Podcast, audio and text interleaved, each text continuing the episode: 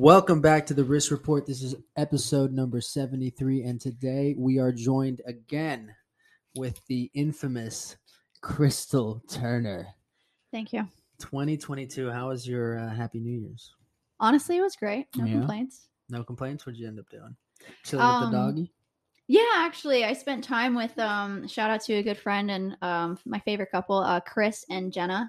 Um they came over with their little puppy and we just we just hung out. We had a great New Year's. I made a Little puppy date? Yeah, yeah. a little family time. Yeah, and welcome to this lovely little guy, Leo. Yeah. He His really first is, podcast. Yeah, his first podcast, huh? Look at you, bro. Already stunting on him. yeah. How old are you? You're a young man already on the podcast. He's a good boy. he is. He really is. yeah, I got lucky.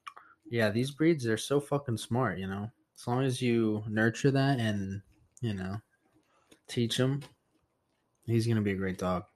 He's already like protective over me. Oh, yeah. Yeah, so I, I love that. That's but he's super social, super social. Yeah. He loves animals. He's good with kittens. Um, Is he- oh, well, you got mhm. two cats, right? yeah, and then there's a lady who had like fresh kittens outside, and I just had him lay down, and he let the cats like run all over him. He didn't do anything.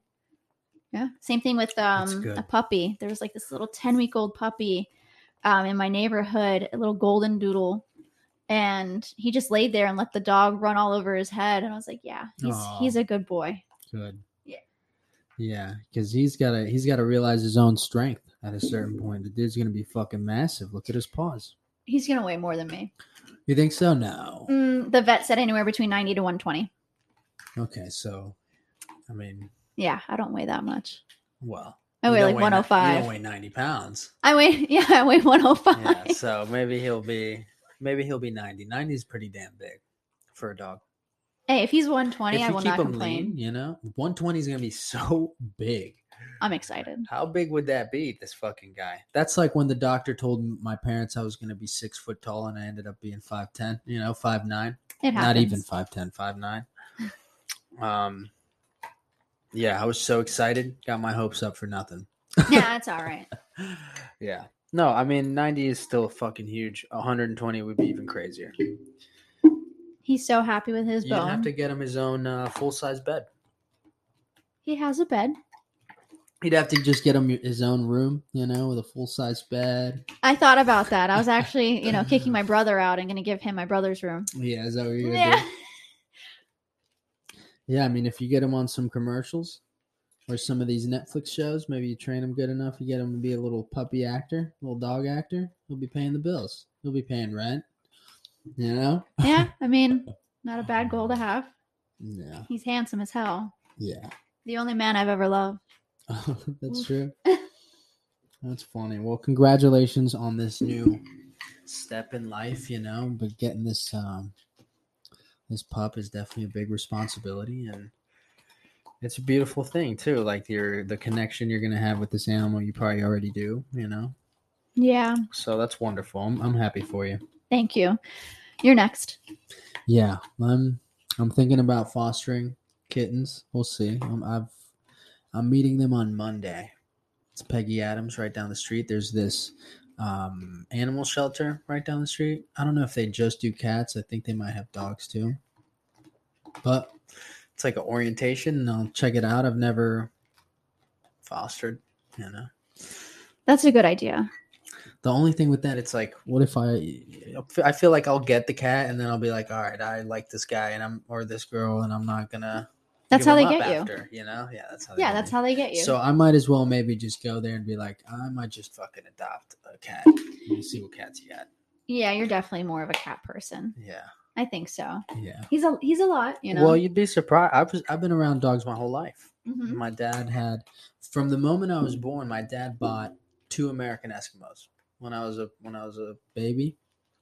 A couple months after I was born, he bought two American Eskimos and was breeding them, and he was selling these puppies as a side thing Yeah. because he was like a mortgage broker. I don't know. Now that I think about it, that's fucking crazy to be doing, right? You have a family, you got buy dogs for outside, you breed them, you sell them, and it's a different time. Yeah. And um, but that was cool. And he eventually bought a pet store when I was around six or seven. I never told you about this, No. dude. Yeah, he bought a pet store called Dog World Pet Center in Puerto Rico, and he ended up opening up like four of them. And one of them was in Orlando, and that's why we ended up moving to Orlando. So I've been around dogs my whole life. He's been grooming dogs for the last, I think he started when I was around 11, 10 or 11. So 16, 17 years, 18 years, he's been grooming dogs. Holy shit, time flies. Wow. Um, so I've been around dogs my whole life, always had dogs, and Finn and Luna were the first cats ever ever had in my life. And yeah, the connection for sure is cool, and they're smart as fuck. Cats. They're different. They are different. They're different. but I would love eventually, you know, like like how you decided to get this dog. You probably felt like you're in a stage in your life where you're ready for that. That's the, what you want to, you know, do, and that's what I gotta. When I get there, I definitely want a dog because I think I could have a great connection and and raise a good good dog. I don't know. Um, I don't disagree. I just I've always wanted a dog of my own. Um, I've grown up with dogs and, you know, dated people that have dogs and the way that I see it is he's officially mine. He's not going anywhere. Yeah. so, you know what I mean? So, Yeah, and I That's just a went good through vibe. that too. You know, I just went through Yeah. that too. God, I see, like you know, your iPhone because your iPhone's a fucking asshole. and it'll it'll uh, show you here's what you did on this day or whatever, and right, and so it Oh, goes back to the pictures, and oh my goodness, there's pictures of the little Miss Bailey, and I'm just like, oh my god. no, my that's where you download Google Photos. You upload all your photos to save, and then you clean out your photos on your phone. Yeah, I'm, I got to do all of that on my computer, everything, just restart because I have no space, no space to edit anything. Yeah. But but yeah, I miss the dogs for sure. They were a cool vibe. Yeah. I- and a lot of times, especially I talked about on this podcast, kind of talk shit about the dogs a little bit, you know, jokingly. of course. Um, but at the same time, it's all worth it. All those things that come attached with it, whether it, it is the responsibility aspect of raising an animal, picking up their shit and them ripping through your stuff. That's my least favorite. throwing thing. up on your carpet. All these, all these shitty things that happen are all so worth it. Yeah. You know, I'm so grateful. So worth it in the long run. And yeah. He did not. The first three nights were the worst. I'll be honest, because I was like, "What the fuck did I just do?" as little puppies, they just explode. That's why you got to keep them in was- a cage. Yeah, so he. just explode in the cage. But after, but after that, like, he's potty trained. He sits. He lays down. He's calm. He's gentle. Um, he's friendly, protective over me. So, honestly, his demeanor is fantastic. He's super chill. I just feel like we we vibe with each other's energy and um if I remember correctly before I got him, the guy told me he actually died and he had to bring him back to life. So, and how I got him was I was looking, looking, and then I had a picture up on my computer, and this uh, friend of mine who's actually a contractor, one of the buildings that I work at, um, he's like, "Yo, that's a beautiful dog." I go, "I'm looking." He's like, "My friend just got one. I can give you the guy's contact." I go, "Absolutely." And one boy, one girl left. I I knew I wanted a boy dog right away, and I don't know. As soon as I walk in the door, I, I brought my friend Chris, and uh, he told me he immediately ran to me. Yeah, So I, I feel like he chose me, and I'm grateful for that. yeah. I never thought I never thought I could love an animal. I mean, nothing to the cats, nothing to any of the past animals I've ever loved before. But like I never thought I could feel this way, like at all.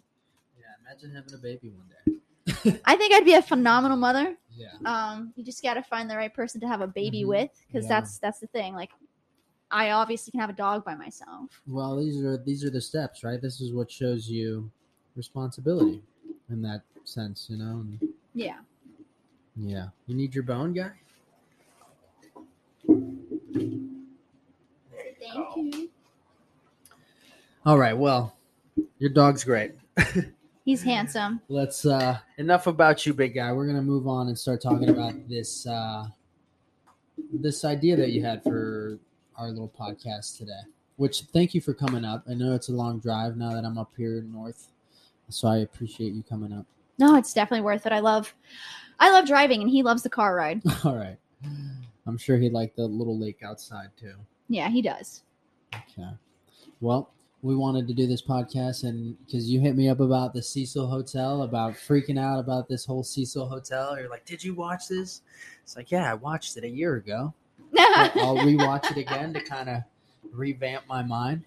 Well, the anniversary is coming up. I believe it was sometime in February. This chick went missing. Um, that hotel's got so much dark history. Um, and I actually, one of my favorite seasons of American Horror Story is Hotel season five with Lady Gaga, and um, I think his name's Matt Bomer. Mm-hmm. Gorgeous.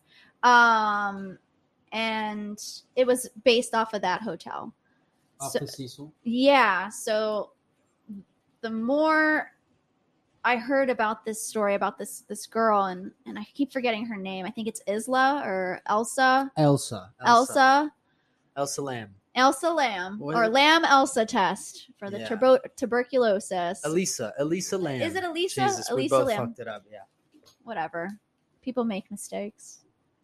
Um no, I mean just the footage of the elevator itself. I remember when I had COVID, me and um my sister-in-law Lindsay, um shout out to her and Dixie Dozers. Um we were watching this in bed and I was just like why is the elevator not fucking closing?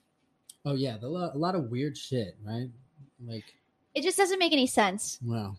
The the footage and, and I I like the documentary cuz it literally dissected it piece by piece. Yeah, and you see all these different um, points of view, right? The points of view from the actual detectives, Mhm. the points of views from the people online, which is just the craziest thing, right? Is nowadays that people just get online, make these groups, and go over it, and like collective collectively work together, and they're able to kind of shed some light that that these detectives do use. Most recently with that Gabby Petito, right? And people were like, Yeah. going full web sleuth on it and um, digging up things that maybe these cops didn't dig up before. And yeah, it's it's a wild. I remember seeing it. Uh, I just rewatched it. I kind of skipped through it because there's a lot of episodes. For the Wasn't it like Cecil? five? Yeah, wasn't it Yeah. like five episodes? And the whole thing is bananas. If you haven't seen the the Cecil Hotel on Netflix, fucking definitely watch it if you're into crime crime documentaries. It's got a bit of a supernatural element to it. You know, it's got a paranormal paranormal Yeah. element in the sense that it's uh, kind of mysterious because these people really have no real explanation even at the end of it as to what the fuck happened to this girl they just found her this poor you know 20 year old girl right? She was like 20, She was dude. 20, 21, I think, yeah. and um this poor girl she went out to first off 20 year old girl going out to la alone. Yeah. okay? Right? She was she meeting somebody there? Like that's what they tried to kind of dissect and see if there was a guy or something because of her posts right? Yeah, her Tumblr, her tumblr which I think everything's still online. she kind of that's creepy huh she kind of left like a diary you could say on on the tumblr Yep. and uh, so yeah, you know, this unfortunately this poor twenty year old girl goes out there and fuck knows what happened because no one's been able to tell if there was a guy or person who pushed her into this fucking water tank. Um, she could have just jumped into, but like, how do you close How do in the, the water latch? tank? I don't know. How, how do you close it after you're in there? Yeah. Yeah. And you also see her kind of like freaking out in the videos talking about talking to someone, but the, that person's not there. You know what I mean? Like kind of freaking out. I don't know. And then they said the video was altered. There was like a, a minute missing. So Right. oh, that true. that goes into and there was hmm. like a foot or something in that one. You remember there was like a foot in the elevator scene that people were saying that might be a foot. Or I think it was just the back of her flip flop. Oh. I will I will say that because I watched and I go that she is wearing shoes. Yeah. So I think that was literally just from her the back of her flip flop. But she was on this other corner of the elevator, and the shoe was like right on the outside of the elevator. It was like a ah. turn. It was like a turn. I got to see the We'd have footage to go back to it. Yeah. Yeah, I mean the whole thing's fucking crazy. That poor family. But Yeah, then all these, what what made it crazy on top of it is all these weird coincidences that kept happening. Right, whether it was um that movie, right, the Dark Waters movie. That was weird. How crazy is that? that was really weird. So of course, in real life, in this Elisa Lam thing, um, they find this poor young woman in in the water tank, right?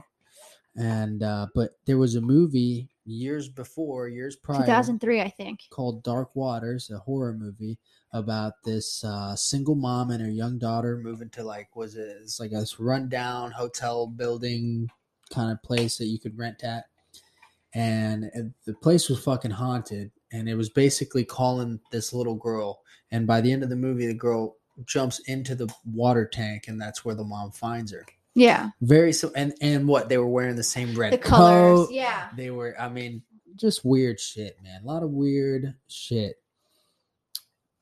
Yeah, the conspiracy, one of them is that this girl was sent by the government to go to this area to spread the tuberculosis that broke out.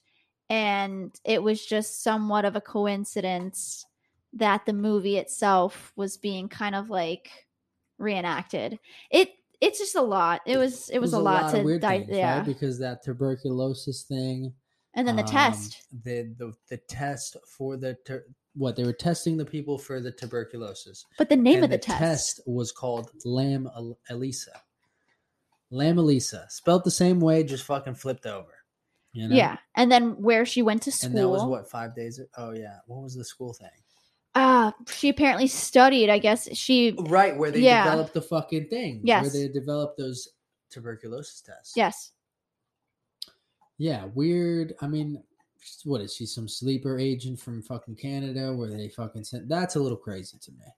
and then how long it took for the um the autopsy Yeah, maybe it's just a glitch in the matrix. You know, maybe it's just a glitch into our simulation where people see like, oh, maybe this is a simulation. I don't really buy that this whole simulation theory, but you see shit like that, and that's a little weird. You know? yeah I- I like, just- what can you? I mean, i feel for her family oh my goodness, if her family's real.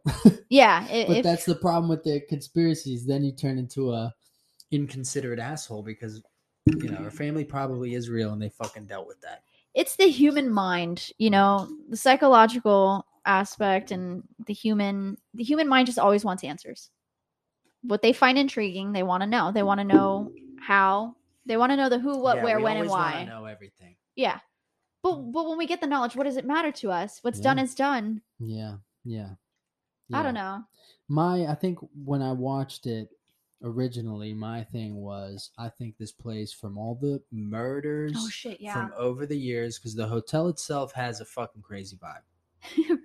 ricky ramirez it's on, right It's on it's on Skid Row, and yeah, they've had all these serial killers go in there throughout the throughout the years, seventies, eighties, but even prior to that, motherfuckers were jumping out of the fucking building. Committing suicide. committing suicide, and like having crazy overdoses and murdering people, and lots of probably other fucked up shit happening there. Where it's like, I feel like you have an area that has so much bad and negative energy in the air. And not only that, it's like literal blood has been spilt, you know? yeah skid I row think- right I think over time, but just the hotel itself, right? Mhm. Like, think about just you go on the hotel. Like, if we went on Wikipedia right now to list all the people that have murdered. Hey, Google, how many people have died at the Cecil Hotel? Here's a summary from the website BuzzFeed.com. Price said there were about 80 deaths in the hotel. One reporter called the Cecil Hotel a hotbed for death. Yeah. So, I mean, and hotels probably get overdoses all the time. I Yeah. mean, Bob Saget. Bob Saget. I can't believe Bob Saget died, huh? yeah But he just died in a hotel, right? So this shit happens. you texted me actually that's Rest how i knew about Bob it you were the one that you were like bob saget i was like bob saget what the it. fuck Oh my god, man, that guy was hilarious. Yeah He was funny as fuck, and he was also America's dad. You know, I growing up watching that. But, anyways, rest in peace, Bob Saget. He seemed like an awesome human being. and That's a that's a bummer. yeah Um, fuck, what was I saying? Yeah, I just think that that hotel. My my whole conclusion, and I mean, I'm maybe it's because I'm a little bit of an out there guy, but I believe there's just fucking bad energy at that place, and um, so we're not booking our room Yeah, no, not for me. This girl, this girl, maybe you know, was just at the wrong place at the wrong time, and maybe she had some mental health issues, Well, yeah, they said she was diagnosed as bipolar. Right. Maybe she had some mental health issues, and being in a place like that with this fucked up energy, it just didn't help, you know? Yeah. And maybe uh, activated or did something to her to where she maybe It was kind of just in a bad, bad fucking situation. it was not human like though how she was moving her like hands at one point. It was really weird. Right. It's almost like a like possessed. Like she was either looked possessed, being stalked. You know, if you guys She believe in out. Yeah. She was, she was out. definitely tripping out. And they didn't find any drugs in her system. Well, I mean, how could you? She was in the water for fucking weeks. You know what I mean? And then that's so, so crazy, bro. That's she was In nasty. that water for weeks and twenty days. People were drinking that and shit. People were drinking that, dude. Yeah, they they had the interview That was in that the couple. movie too, right? The movie had the water. It was always brown, like whatever. They would turn on the sinks in that, you know, de- decrepit building, and it was just like dark water. That's why they called it dark water. right? Yeah. and uh yeah the same shit that's what people were complaining about at the hotels like this black water that and people are fucking which first off i don't drink out of the sink Me neither. you know what i mean But they weren't from here. yeah they're from england. Whatever man. I don't know. I'd never drink out of the sink. If it's in england or here i don't give a fuck. Yeah give me a bottle that they poured out of the sink into the bottle and then whatever. Now i Yeah. see it. Yeah. Yeah that one's wild. So definitely check out the cecil hotel even though we just fucking basically spoiled it to you So to some extent, we did, we gave a little bit of detail. There's so much in that documentary. yeah yeah So much, and it- It it's was up like to your own dude. You interpretation. remember the metal dude that that that I'm not gonna lie, Alex. I fell asleep while watching this, and then I woke up to his like face like distorted and screaming like satanic shit. And I'm just like, this is why I don't sleep watching Netflix. I I would rather listen to like affirmations or rain noises right yeah yeah i pass out at the and then you wake up at like someone's getting fucking because I texted you the next morning and I said, dude. oh you had nightmares I had right? nightmares that I was in an abandoned mall trying You to find a clean Gene bathroom. simmons in your fucking dream Trying to find a clean bathroom. oh my It was it was awful. That's hilarious. So you had to piss on, on top of that on your uh, on your dream. You know, don't drink water before bed. Yeah. Apparently, if you eat a banana before bed, you have crazy dreams. Something about the potassium gets your fucking. You know going. what? I've been having protein smoothies before I go to bed. in there? Yeah, banana Chill on- strawberries. Chill on the bananas and see. see and I have been uh, dreaming a lot lately. See if you maybe don't dream as crazy. Not all bad dreams, by the way. No, not all. bad, of course. It just makes your dreams a little more. Maybe maybe it makes you fall into REM sleep or whatever the fuck it is to get Yeah. in that deep sleep. He sleeps through the night with me. Like I think our last walk, I know like I'll lay down and I'll start reading at like nine. And then 10 30, 11 o'clock, 12, I'll walk him for his last walk. And then we don't wake up till 5, 5 And then we're on. in the morning. Yeah. Yeah, So like he early sleeps through. early bird like me. Yeah, definitely. I feel more productive that way. Yes. And not, you know, the whole world's asleep while you're being productive. It makes it easy and less distractions. Yes. My problem is now that I've gotten my body so used to waking up so early that, like for example, last night I didn't go to bed till four. I woke up at seven. Yep. That's all I could sleep. I cannot fucking have the sunlight out and me fucking lay in bed all day. I, I need to do something. Yep. You know, and that's the only bummer is that I can't like sleep in anymore, or at least not that long. You know, yeah, sleeping in for me is like 7, 8 o'clock.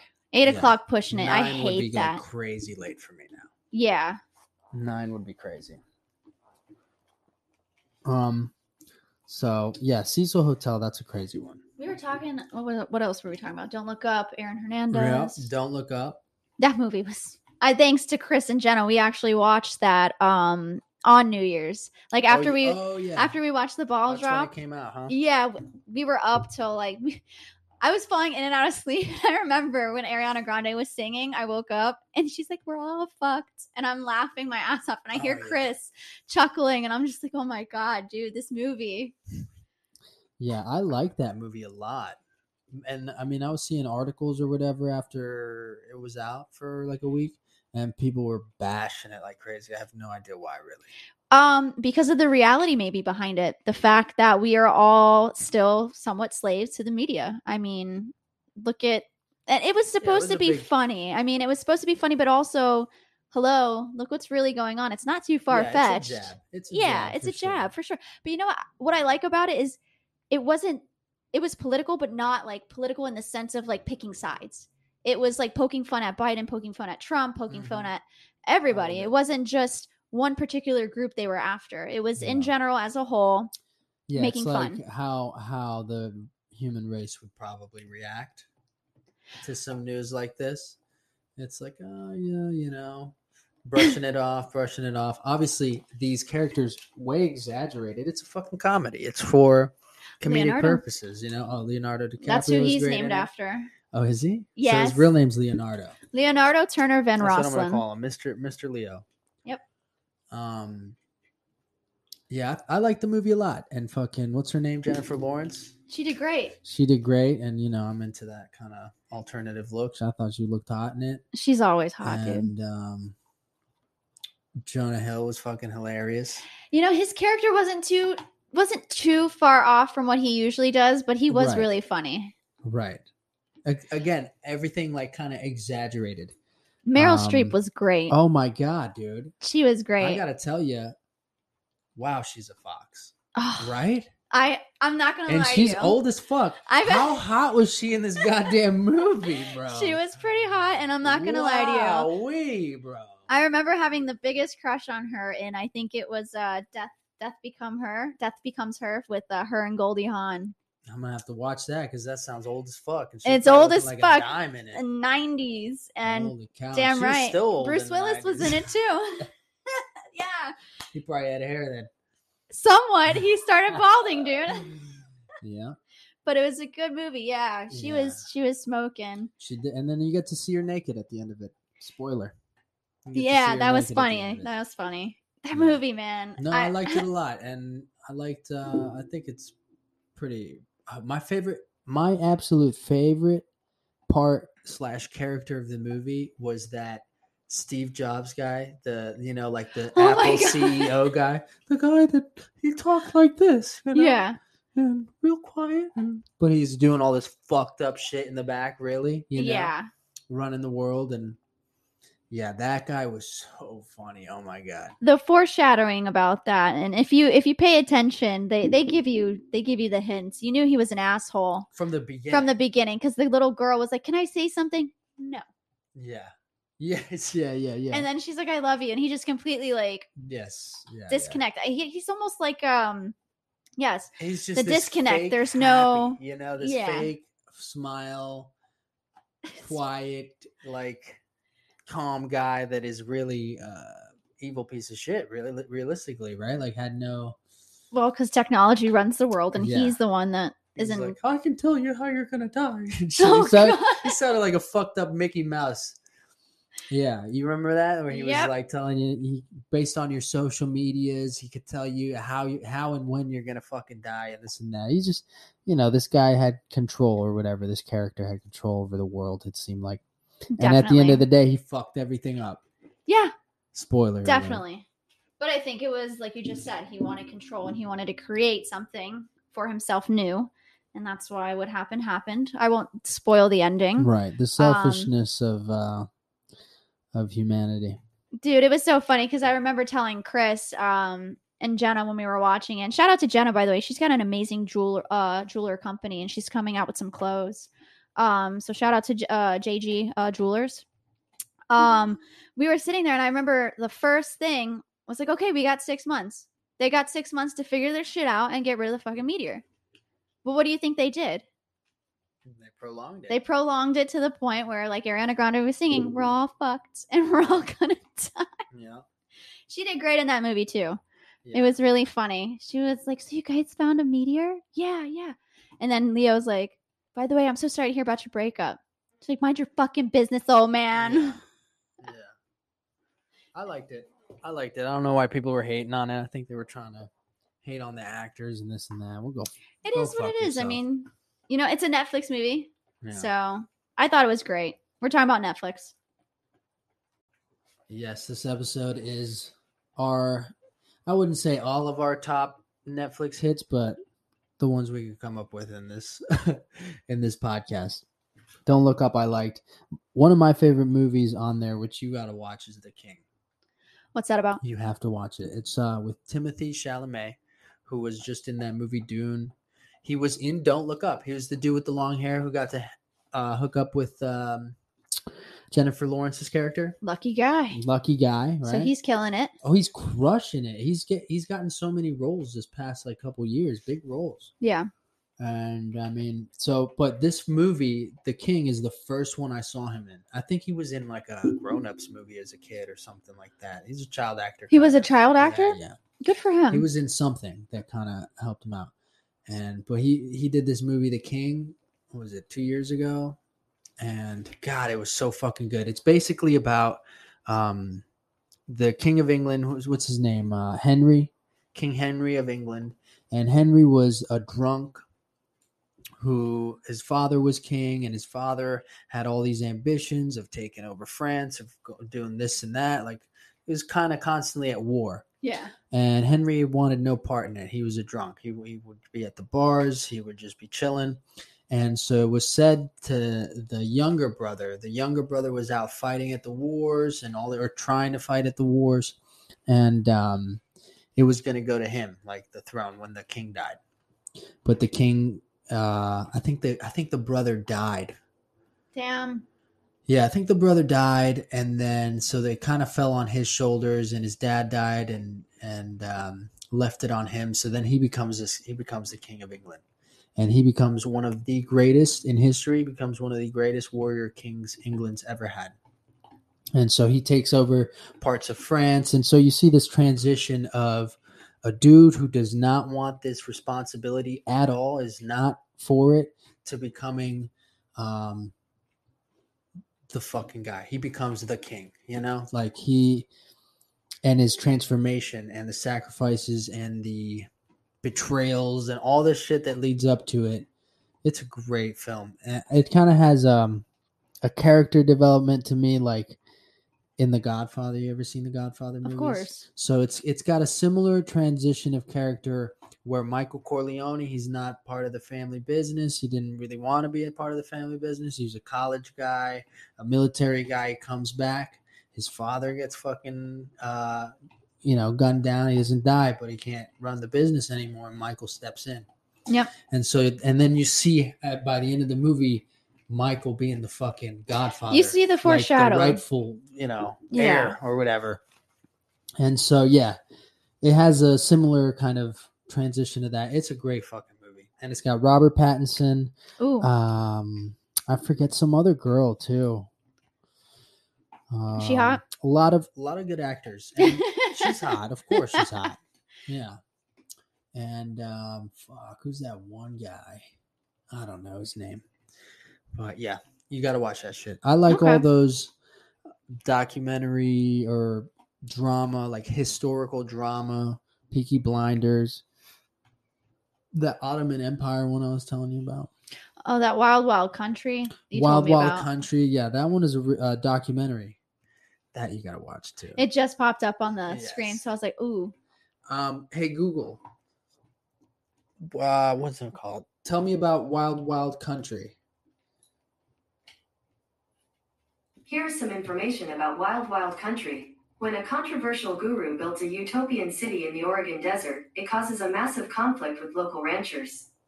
This docuseries chronicles the conflict, which leads to the first bioterror attack in the United States and a massive case of illegal wiretapping. It is a pivotal, but largely forgotten, time in American cultural history that tested the country's tolerance for the separation of church and state. Brothers Mark and Jay Duplass serve as executive producers on the series. yeah." Thank you, Google.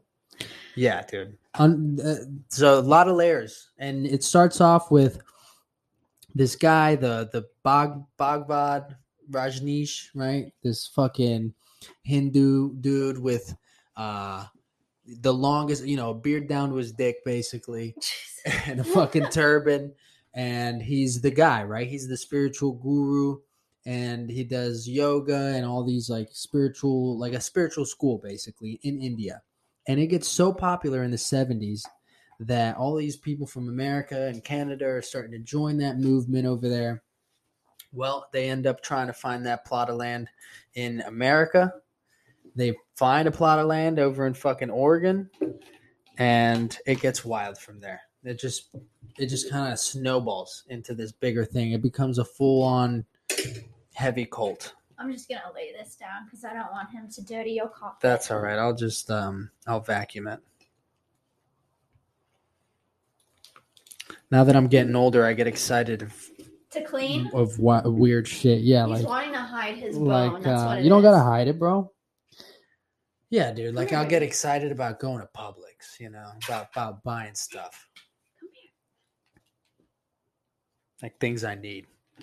And that vacuum was a very exciting thing for me to buy. Well, I'm glad you get excited about that. I just pay someone to clean my shit. No, fuck that. Can't do that, dude.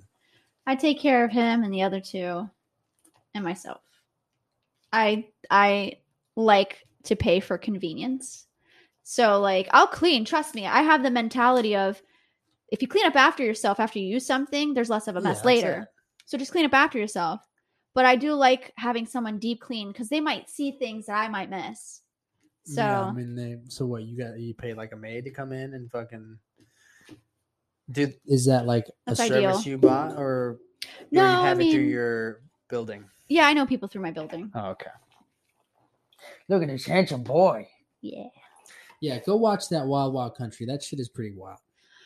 Literally in the title, right? literally in the title. Wild Wild. They I think say it it's so crazy how people can be so fucking gullible. You know, we see it nowadays with um we don't necessarily I'm sure there's cults, right? And, and religion and everything, but just celebrity culture.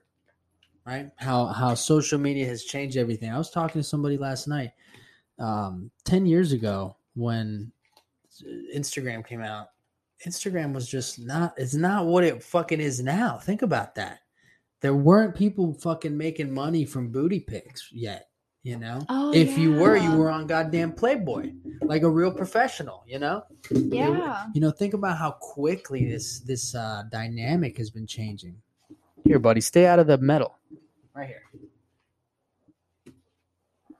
Um but yeah, and think about how wild people get over celebrities. You know, it's like they're just people. Yeah. And so you see it in these cults. HBO's got a, a good cult documentary too. Um, yeah, these people, man, I, I think I find it fascinating that people just follow them, blindly follow them.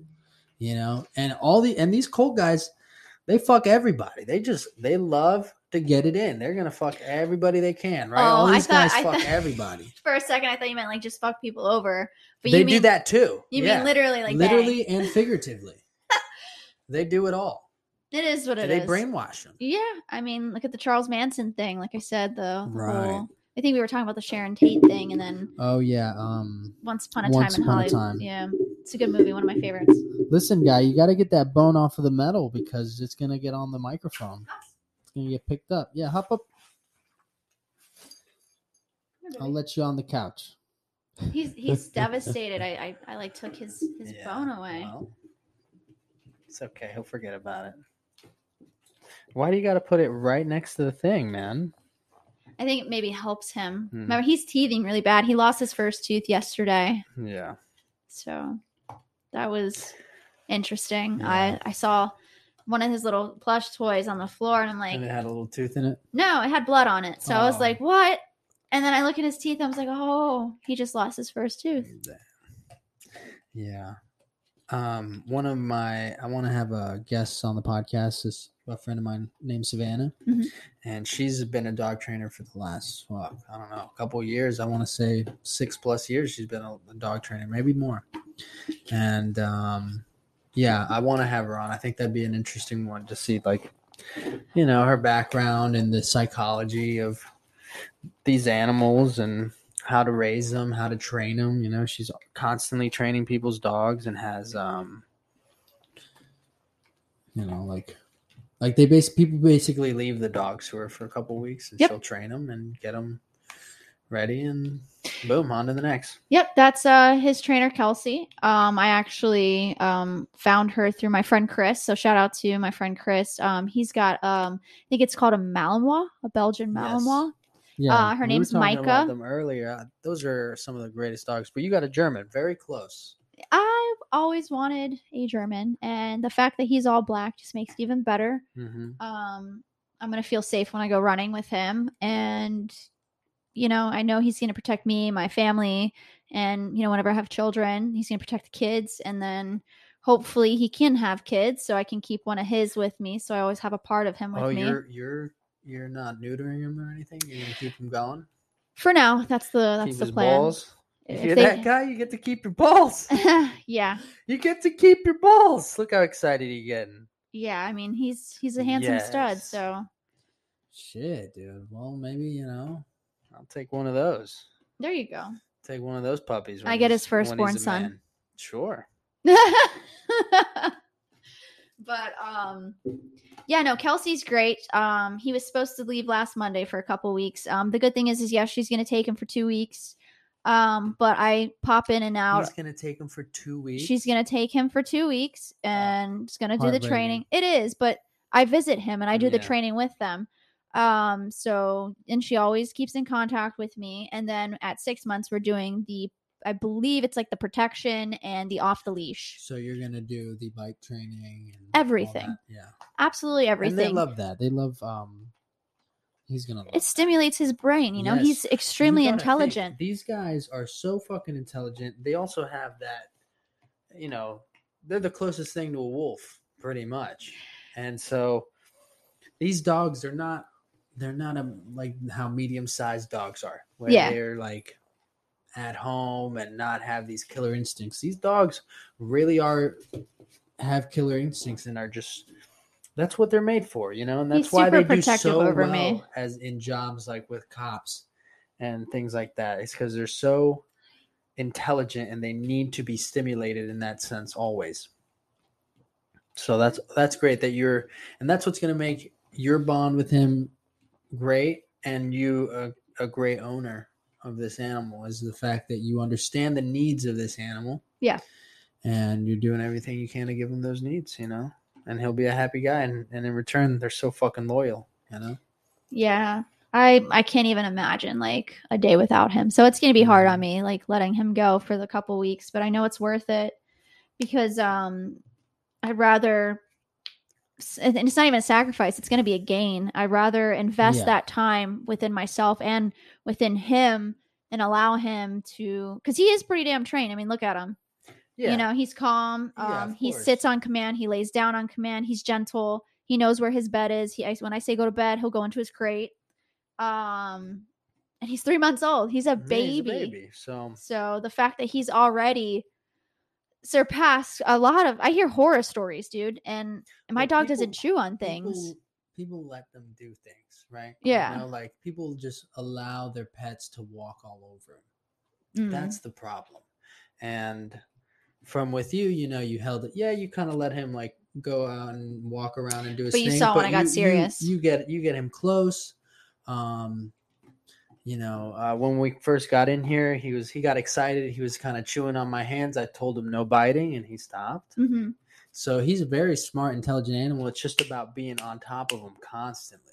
It's like with anything, Like consistency with creates anything, patterns. Yeah. that's it. And most people, they just don't.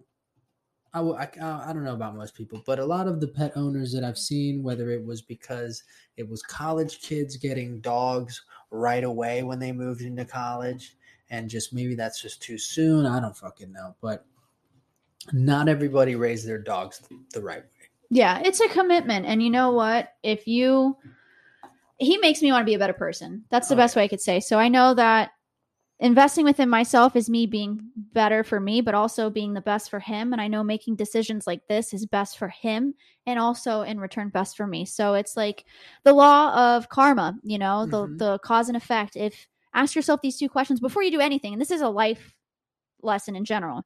Ask yourself these questions before you do anything. One, is this going to benefit me? And if the answer is yes, fantastic. Now ask yourself the second question Is this going to benefit the other people involved? If the answer is yes, without hesitation, please move forward because you're investing within yourself and you're being a better person for somebody else and it's working in the other person's favor. Mhm. If you answered no to any of those two questions, you need to reevaluate the action. anytime. Yeah. Yes. Yeah. For sure. So, That's what life's about. absolutely. You know, it's just about progression, trying to move forward. Uh, Yeah. Even if it is little steps. You know, everything is little Atomic steps. habits, 1% every day for a full year. You'd be amazed. Yeah, that's 365% better, right? That's a 365 gain right there. Yep. Every day. If you just invest in yourself, there's no there's no downfall, there's no Mhm, losing. mhm. And then just be kind. Like I think people who are self-aware, kind, humble and understand like nothing is personal in life.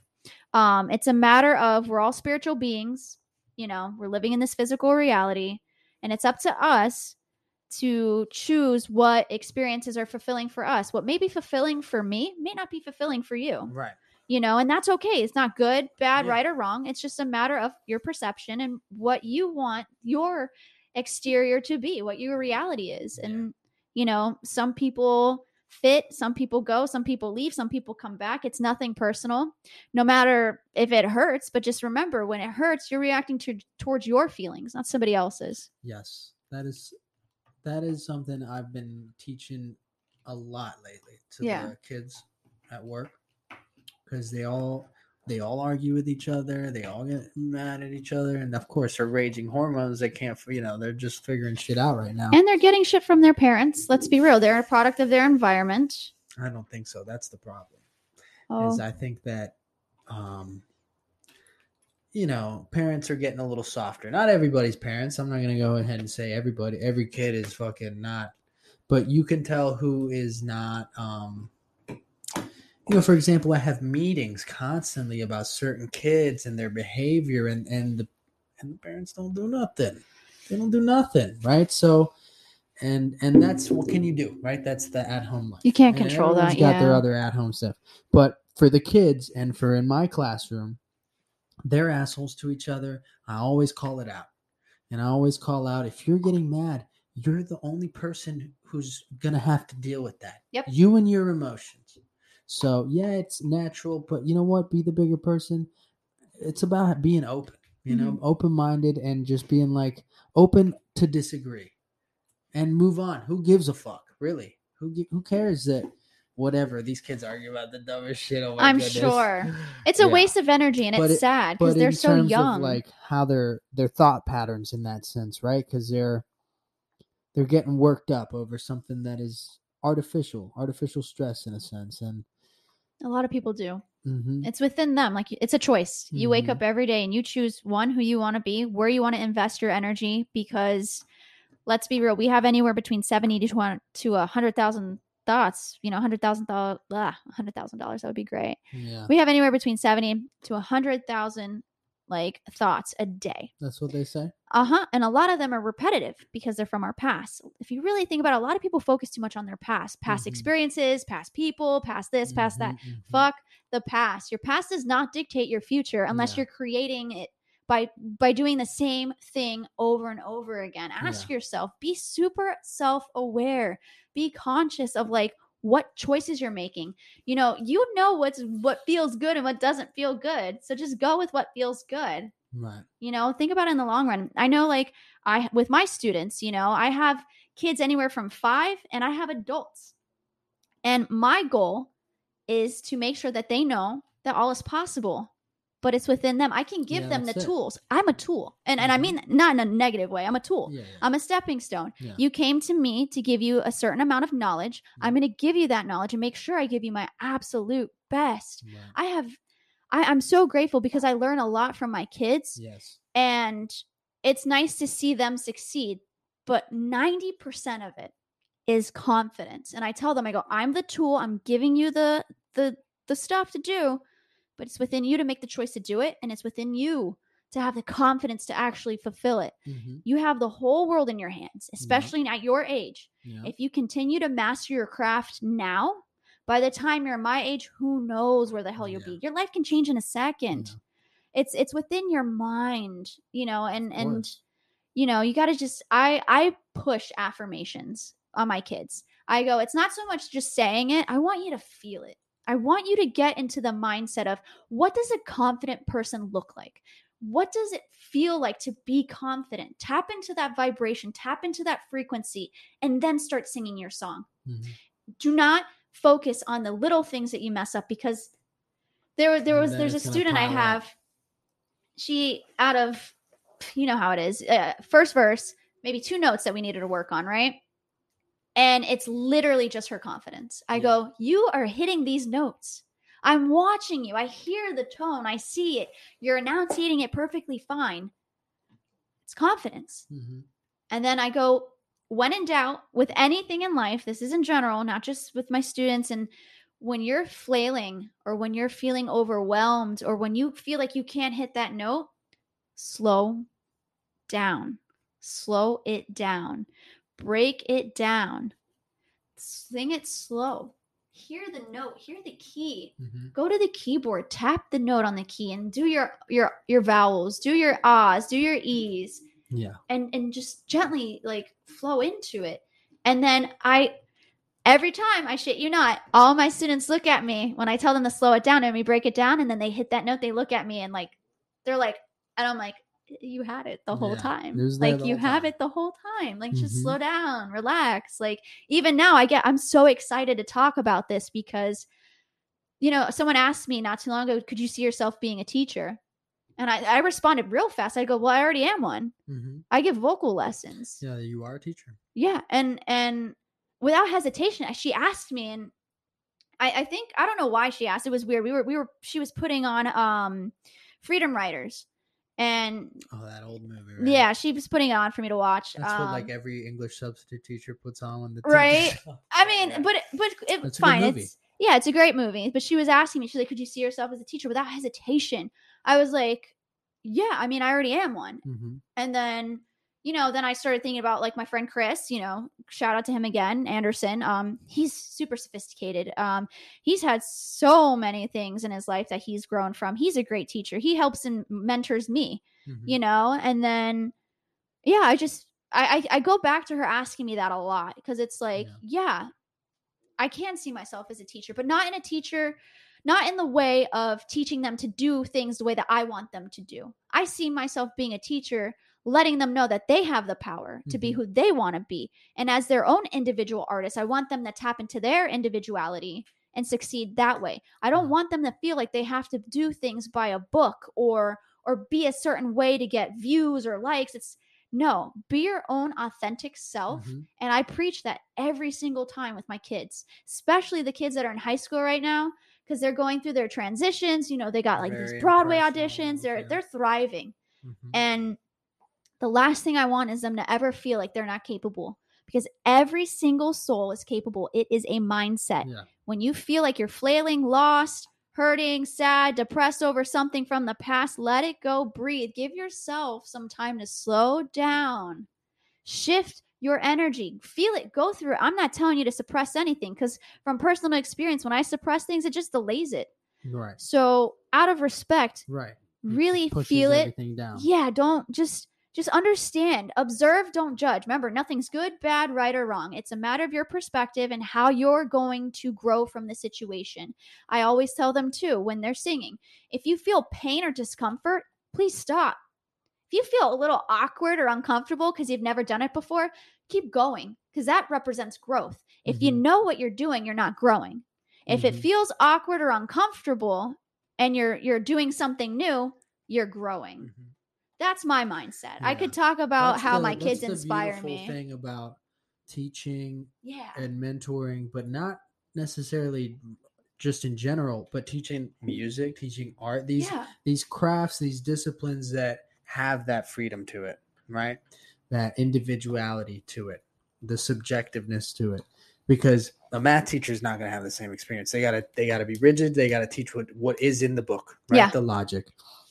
And so that is the beautiful part about, I guess, uh, in our fields that we've been a we, we've been open minded enough, and that is probably what helps give us these um, lessons for these kids is that open mindedness.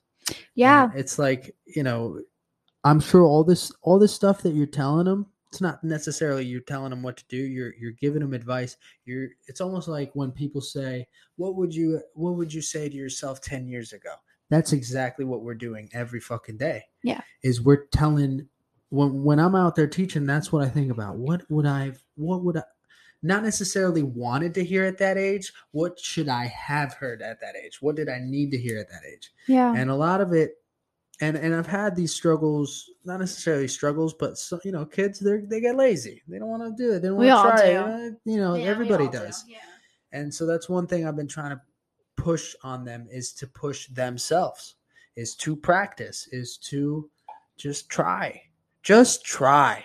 That's it really you know It's better that to is my main my that is the only way i grade Yeah. effort effort Yeah, because it's better.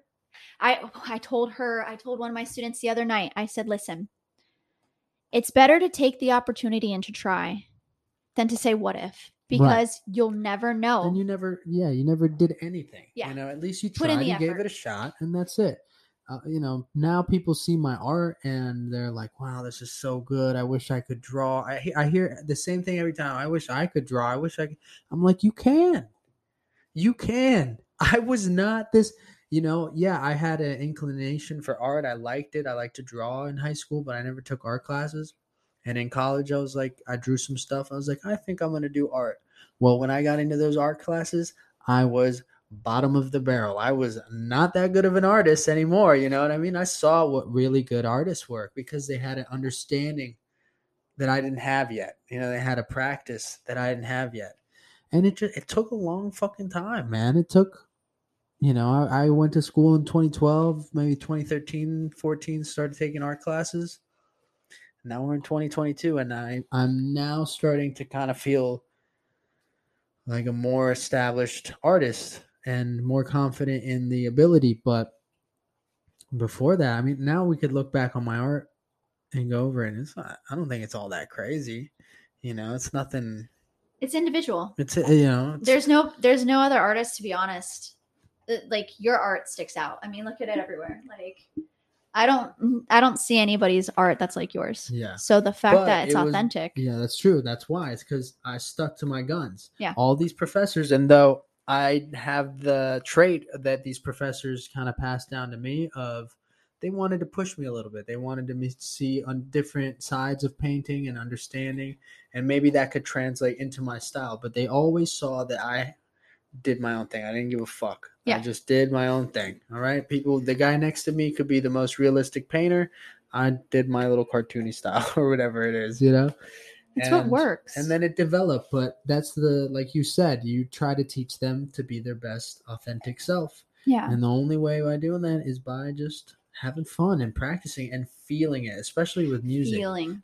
feeling that, slowing it down. And a beautiful thing about these um, types of teachings or lessons or advice is this can be taken into life. Yeah. In general, like Absolutely. fucking things are getting crazy or slow down. Yes. You know, slow down, reevaluate, feel it out.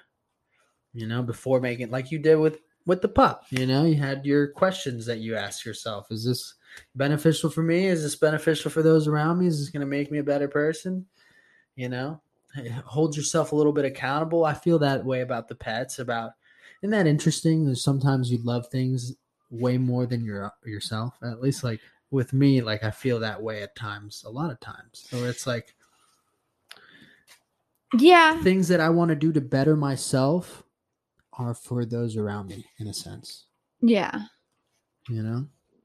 Well, you have to always put yourself as a priority. Yes, And you should definitely love yourself more. of course, of So, but I, I, it's the feeling. You feel as if you do, but ultimately you know that you are your one and only. Right. Yeah. Right. Okay. Yeah, and then tying back in with, um, since we're doing this a kind of Netflix inspired documentary thing, um, with practice, you watch. I sent you the remaster, "The Devil at the Crossroads," the story of Robert Johnson. Yes. um, this blues musician, one of the first recording artists, really, right at that time, um, and how his legend kind of developed this mysticism behind it of oh this man sold his soul to the devil.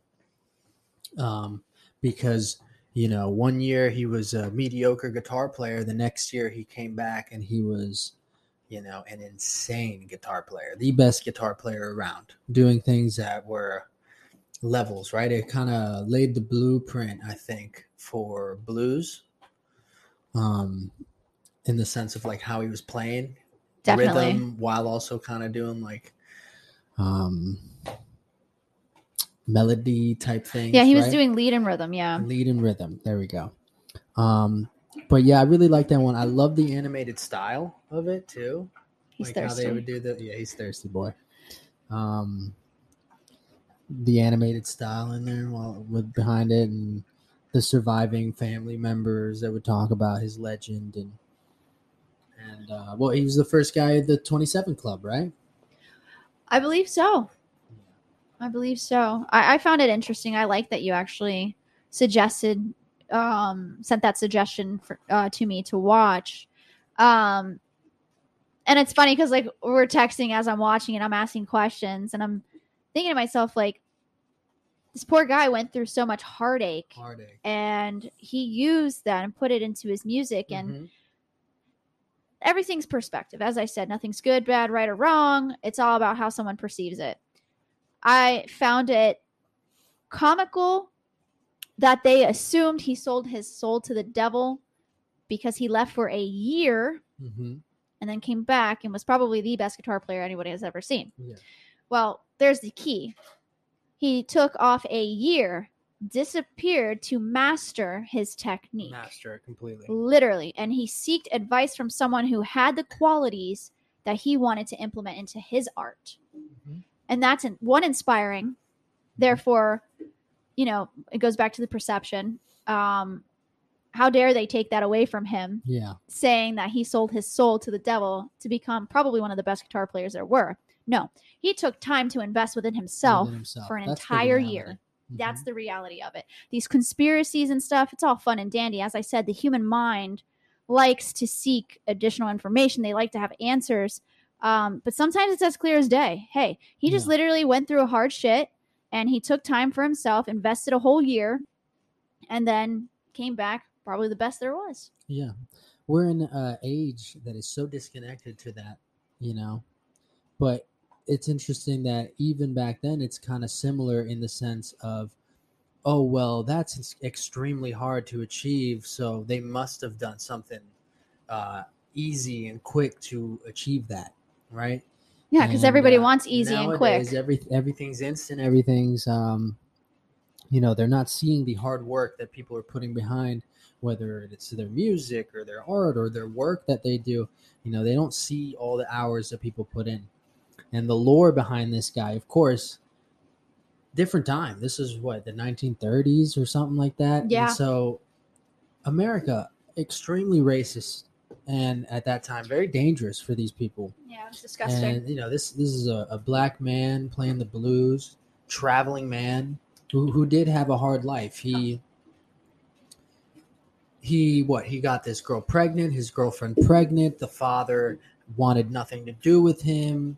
Um, basically banished him. Like didn't they didn't you know, the girl even agreed with the father. They didn't they didn't let him see his kid. That completely shattered this. the man. Second s- time, yeah. you saw this guy change fully accept what he was about to become in a sense right and and and dive into it and so when he did seek this other guy who was uh this this famous guitar player at the time in that area they would see them people would would recount seeing them walking into a cemetery and so that's where that lore of this guy kind of because that's pretty fucking crazy at the same time you're going out there and you're um you know, you're playing in a cemetery. I'm sure those are eerie, eerie vibes. But the guy went out there and he would practice all night because at the at the same time, you got to think this is racist America. You know, where's a safe place. where's a safe place for these Yeah. men to go uh, play all night? No one's gonna go to a cemetery. Yeah, Yeah. come on. Exactly. They needed peace, So quiet, and that's what- serenity. That's where they went. and at the same time, it added to his mysticism and Yeah. that lore. Um, tragic the way it went out, the way he went out, and started this kind of um, pattern of the 27 Club Yep. and the tortured artist and um, Who's all in the 27 Club? I know him, Kurt Cobain, Amy Winehouse. Who else? Amy Winehouse. Mac Miller was pretty damn close, Yeah. but no, he died at 26, just a couple year, uh, a couple months shy of his 27, so he was almost there. Um, uh, fuck, Jim Morrison, Okay. Jimi Hendrix. Did you say? Jimi That's right, Hendrix? Jimi Hendrix. Yeah. Um, uh, Janis Joplin. Really? Yes. Wow. Uh, hey Google, Leo. how many people are in the 27 Club? Sorry, I don't have any information about that. Whoops. Let's see. How can I phrase it so that she would search the proper thing? Um, yeah. By the way, to the listeners in the podcast, I put on a Google Home because I'm here all alone and I need somebody to talk to. So I always talk to my Google Home. I tell her, "Have a great day." in the mornings. Um, hey Google, which celebrity musicians are in the 27 Club? Music artists frequently mentioned on the web include Janis Joplin, Brian Jones, Ron Pigpen, McKernan, and others. All right, And We others. don't. Yeah, and others. A lot of others. um, God, who is that one other? Buddy Holly. okay. Um, yeah, man. A lot of, a lot of people that kind of die at that Lots. age, but and at the same time, it also goes with the torch, the the view or the perspective of them being these tortured artists, which in the in the sense they are, and it's interesting how that type of life makes timeless music like that. It- These these people who do suffer but put in the work and dedicate their lives to their creations of what they have inside or whatever it is they may be tapping into. You know, it it stands to live longer than they would have if they just kept living, right? In a sense. I was just thinking that. Short life, but a long lasting legacy. Do you think they fulfilled their personal legend?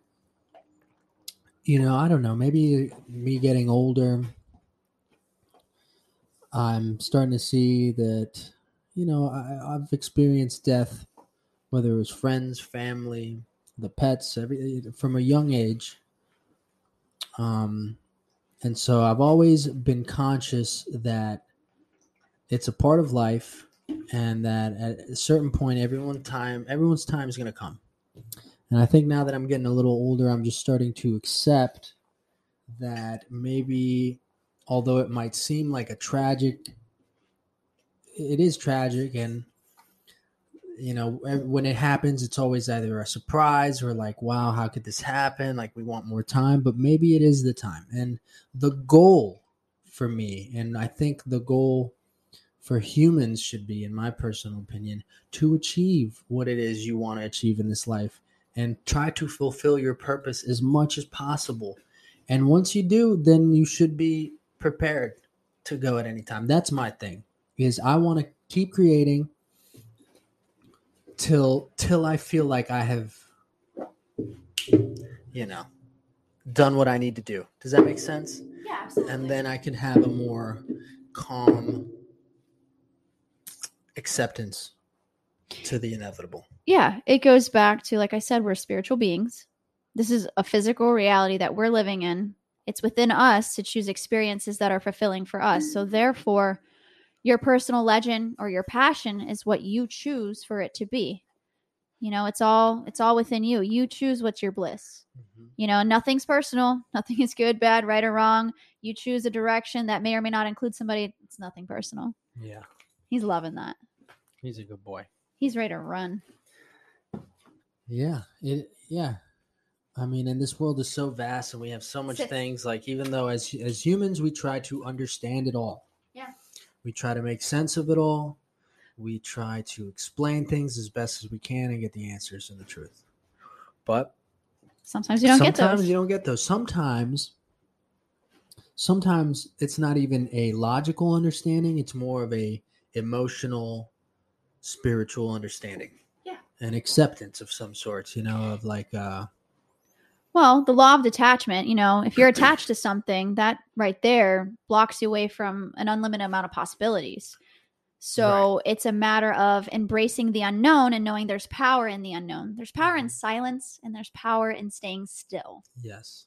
Another, those are other teachings I really try to apply in my art classes, is because they, we get in there, they start working on their projects, and it sounds like uh, fucking bar in Fort Lauderdale, right? It is so damn loud in my classrooms, bro. They just start talking and talking and talking, and everyone talks at once.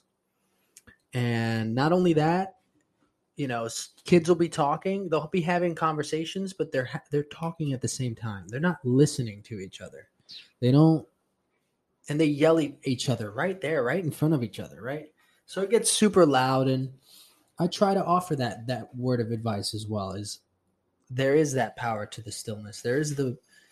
It's okay to have silence, you know, and kind of just reflect and think and let it flow, you know, and Let it not, flow. Not always have a noise uh, as a distraction, you know. Good boy.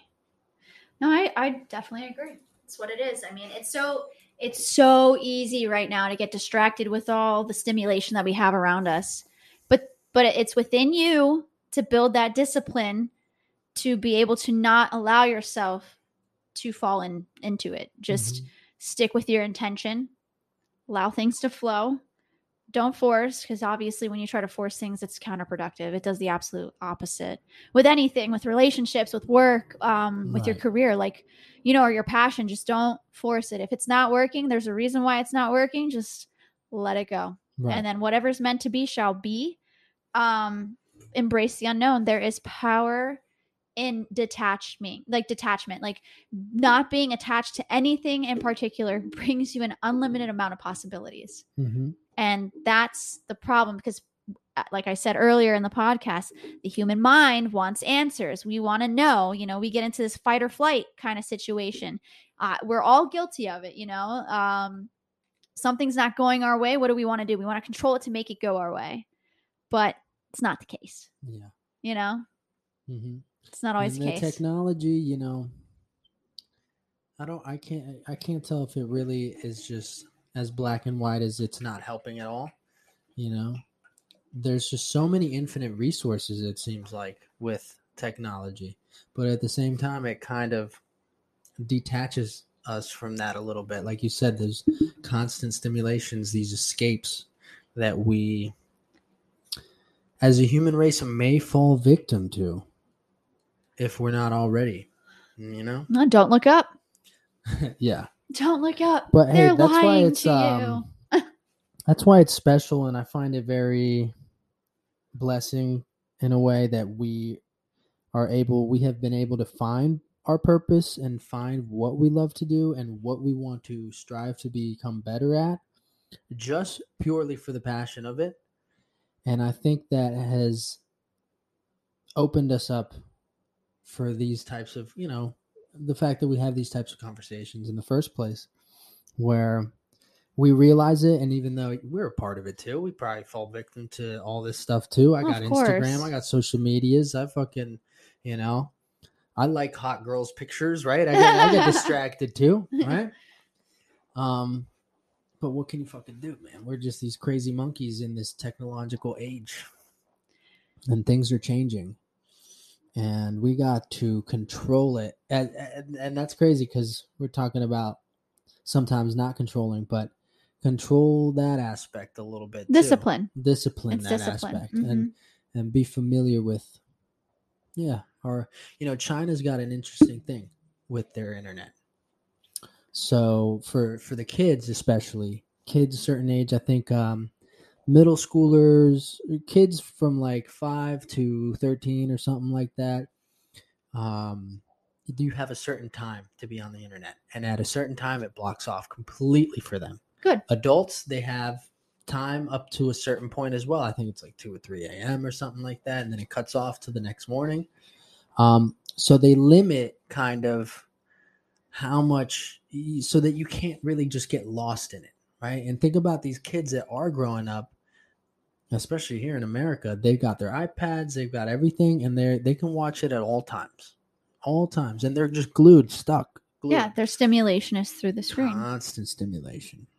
So you know, there's things that other places do as well to kind of they see it, they see what's going on, Yeah. and they want to mitigate it in a sense. You know, So, like I said, nothing's good, bad, right, or wrong. It's all perspective, um, and it's all the individual's perception. Um, that is a sense of control from a government standpoint, if you think about it. Um, Right. Whereas it should be They the step in. individual's choice, but it's not a bad thing. It's not a good thing. It just is what it is. Mm-hmm. Um, I personally, I put a lock after two hours on social media on my phone because there's really no fucking need for me to be on social media for more than two hours a day Right. and I try not to go on social media. I think I'm very rarely on Instagram um, unless I'm posting my art, me singing, or Mhm. my dog, who I adore more than anything in this world, you know. Um, or every once in a while something funny, but I keep it minimum. And I, like I said, self awareness is key. If you know you're about to start scrolling, tap into your awareness and put that freaking phone down Yeah. and do something else. I Yeah. mean, you know, there's a whole there's a whole world out there. You I know, know people don't observe. there's a whole enough. world in here. Yeah, yeah. So there's a lot going on. you just got to spend Right? some time with There's- yourself and get to know you. Be aware of who and what it Mhm. is that you want. Wake up every morning with the intention of this is what I'm going to do today. This is who I want to be. You know, and if you're the type of individual who sets yearly goals, good for you. No, nothing's good, bad, right, or wrong. Whatever works best for you. I set the intention to finish something that I started a while ago, and that was school. You know, whatever the issue was, I finished, and I'm I'm back at it, and I'm grateful because I accomplished what I set my goals for, and I'm going to continue doing so. All is possible. It's all within the individual. If you want something bad enough, you're gonna do it. Yeah. If you don't want something, you're gonna find a million and one excuses because it's just it's just not for It's you. the easy way too. Yeah. Or it's not for you. That's a simple way to put it too. You know, sometimes it's just not for you. And the only way you're gonna figure that out is by trying it out. Boxing, for know? instance, I did boxing for three months. I got my ass whooped. Right. And, you know, the one chick who whooped my ass was like, Yeah, I've had two concussions, lost teeth. And I was like, Not for me. just paid four thousand dollars to get Invisalign. yeah, you're trying to and act, and I'm an actor. Yeah, I was like, wait a minute, wait a minute. Yes, physically, oh, I was ripped. Yeah. Like best workouts I ever had. Uh, mentally, it was stimulating because it was something new and different. You always want to test your brain every day. Brush your Mhm. teeth with your left hand if you're right-handed, and brush your teeth with your right hand if you're left-handed. Stimulate your brain. Take a different route to work every single day. You don't have to go to the extreme. Um, the phone. Um, one thing I I I take pride in is not getting stuck in a routine. Hmm. Um, but it's within you. It's it's Yeah. all within that individual. You create the consistency. You Yeah. create your pattern. Just be self aware at this point. Yeah.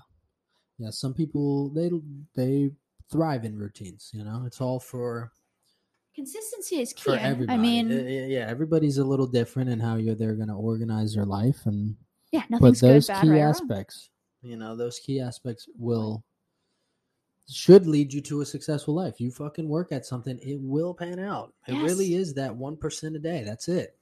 And that success that's within that individual is within that individual. Like what is successful for you may not be what i con- consider successful for me because it's not Right. the task that i'm wishing to accomplish right. and that's okay. Mhm.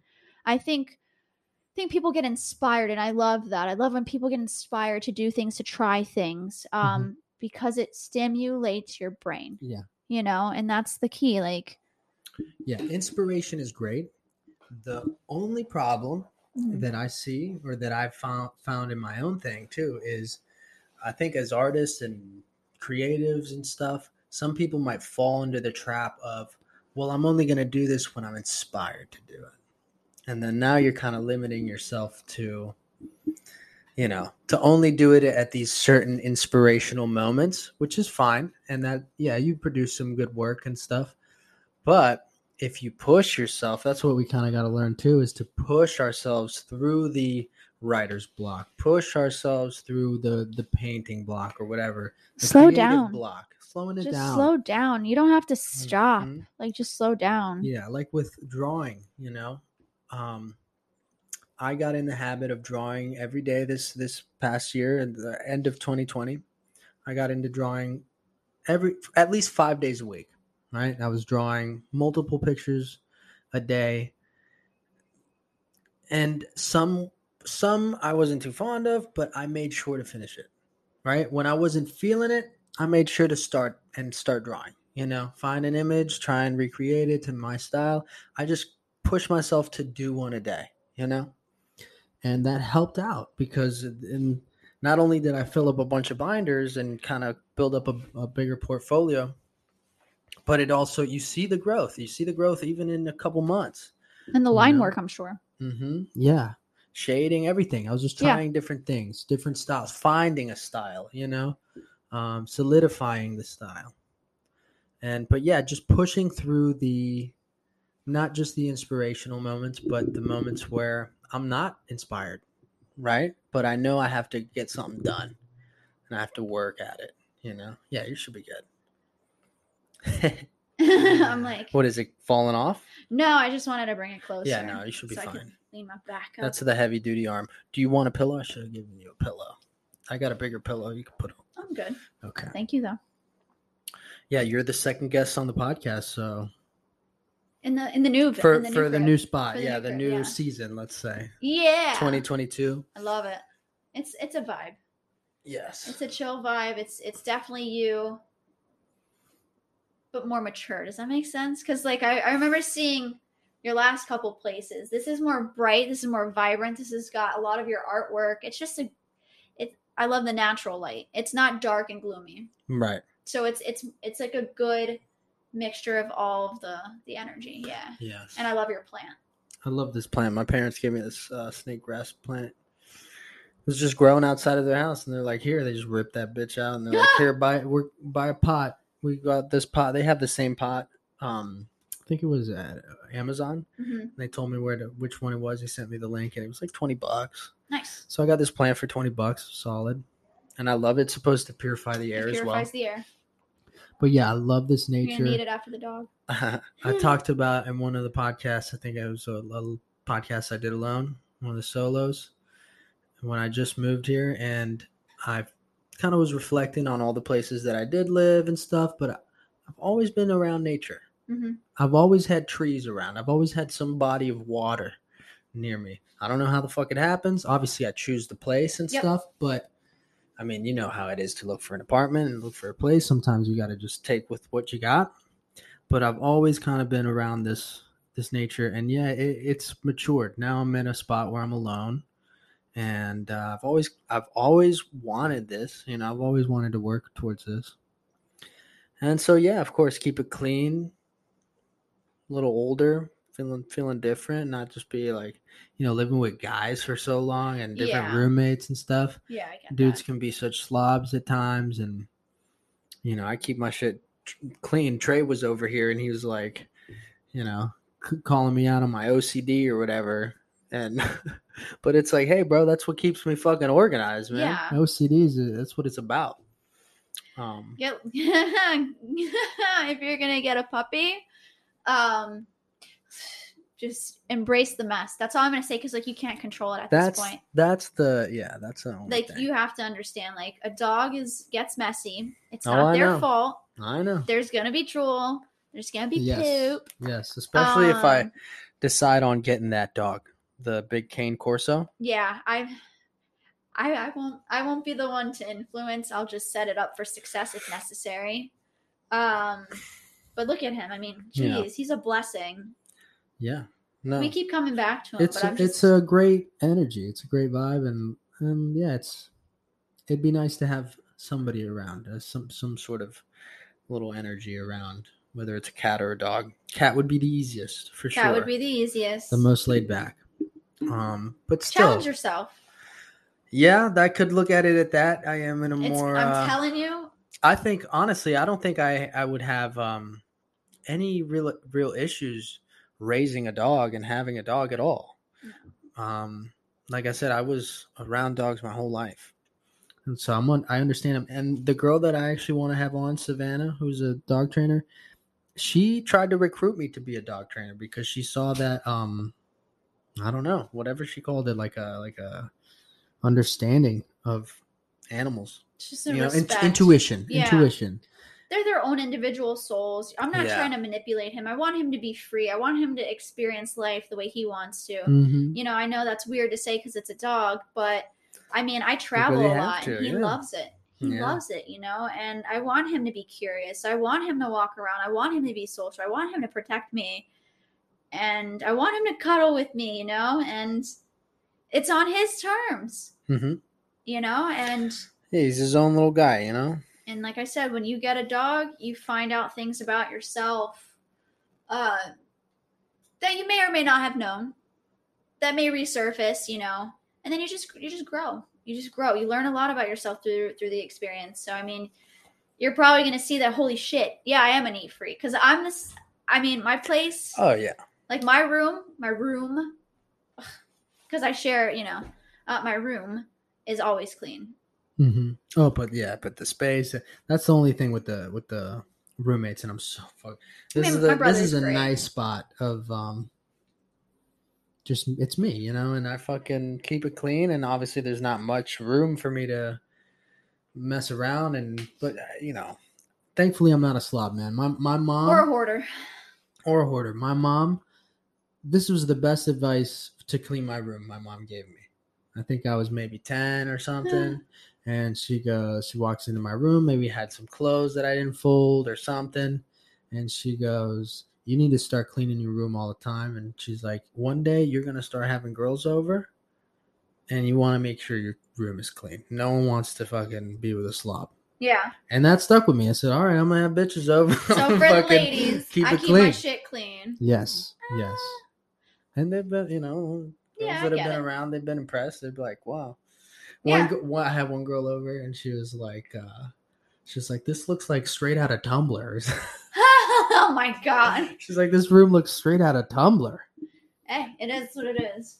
You got Because, I mean, then. yeah. Well, you know what? I also want to say that maybe living with uh, women in the past, um, from relationships and friendships, I think that's helped because I always felt that living with women versus living with other dudes, you know, other dudes just kind of throw stuff around and there's no real sense of decoration. Yeah. There's no homey vibe, like yeah. a home vibe. And I feel like women are very, since it's uh, nurturing in nature, they know how to fucking design the, the the apartment or the house a little better and it gives it that homey vibe that home vibe and so i think luckily with the relationships and friendships of with the women that i've lived with i think this kind of shows a little Yeah. bit like that they influence me in a sense to you know keep it clean have plants and have yeah you know Yeah, I get that. I'll let my wife decorate our house. you'll let your wife no i mean i, I get it I'm a But- minim- I like minimalistic, so like I don't want anything like I don't like clutter. Like I get stressed. Like right now, his crate is in my room, and like Mm. I have stuff stacked on it, and it's it's irking me. But it's like, all right, I know I gotta clean and put it somewhere, you know. And it's really not a mess, but to me, it's a mess. And like yeah whenever takes up space it takes up sp- see that's the thing i want open open open i like white black and gray colors i like modern i want it Mhm. super like clean pristine so like i'll let her decorate and get the furniture and stuff as long as it's those three things white white mean- clean open i like gray or black too like Okay. black furniture like white Yeah. floors you know uh, white marble is my favorite honestly you can't go wrong with white marble it's Yeah. it's timeless like look at look at you know greek like the, Right. like yeah that shit is timeless it's also very expensive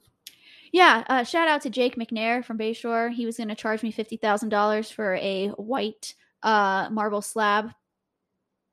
Yeah, that silence says it all. just a slab Just a slab. hmm yeah it's fucking expensive I'm coming at you. Yeah. and you got to think um like i went to italy i went to the vatican and i saw that i was actually telling some a coworker about this recently because when i was in the vatican like in the where they have the sistine chapel and stuff you walk in there massive yeah just realizing that they achieved all that from conquering and taking over but um yeah, let's wrap this up. Let's uh we're we got Zoe heading over. Zoe is did the same thing he did last week where Yeah. where he came by like as we were ending the podcast. He's like, so we're gonna go chill with Zoe. I'm gonna Um, pull a Jennifer Lawrence and be like, "Where's the pizza?" it was- did you do that in Yeah, she was Up? like, "Oh no, not in the movie, but like there was a gif about it, and she was just like, "Where's the pizza?" And she's like so expressive and like freaking the fuck out. From what? Just at like an interview or something? I think she was talking does about weird shit pizza. on uh, interviews. You ever seen that? She I like weird stuff. shit. Yeah, she does. She's a Aubrey funny- Plaza's another one. Um, Yeah, she's hot, too. She is. uh, She is, my, you know, kind of attractive. Yeah, she's Yeah, just she's got that face of like such a devious little face. You know, she's so fucking funny. she's funny. Yeah. Yeah, she's she looks like a good time. Definitely. Definitely. So does Rihanna. Rihanna. hmm Yeah. Yeah. Yeah. Well, I told you off air.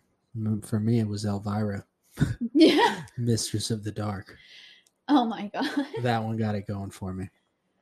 that's so unique. I've never heard that. Really? Because I mean, she's fucking smoke show. What's her name? What's her real name? Cindy something, I think. Oh, I have no idea. Yeah, and she's a redhead. Oh, there you go. You like the redheads? Yeah, but she had a black wig on. That well, it got me because she'd be fucking shaking her tits like crazy in the in the movie or whatever. She was she a show in a movie, and for some reason that channel was on when I was a little kid, and I was just like, wow, we. Yeah, changed me, changed me forever. Yeah. I was doing what your dog was just doing a couple minutes ago. Yeah, he was he was trying to hump you. Yeah, he does a little. Is that's what I was doing when I saw Elvira. I was like, not even so excited. realizing. I was just so excited, you know. yeah. oh my god. yeah. All right. Is there anything else you want to say? nope. Nope. Other than my three celebrity crushes. Okay, let's see. Three celebrity crushes. You're you first. Okay, mine's gonna be Elvira, Mistress of the Dark. Yep. Um, I'm gonna go ahead and say Emma Watson. That's your boo. Yeah, I would like to. I would like to meet her. I'll put it out there. Let's I heard manifest she that. dates. I heard she dates uh, musicians that aren't really known.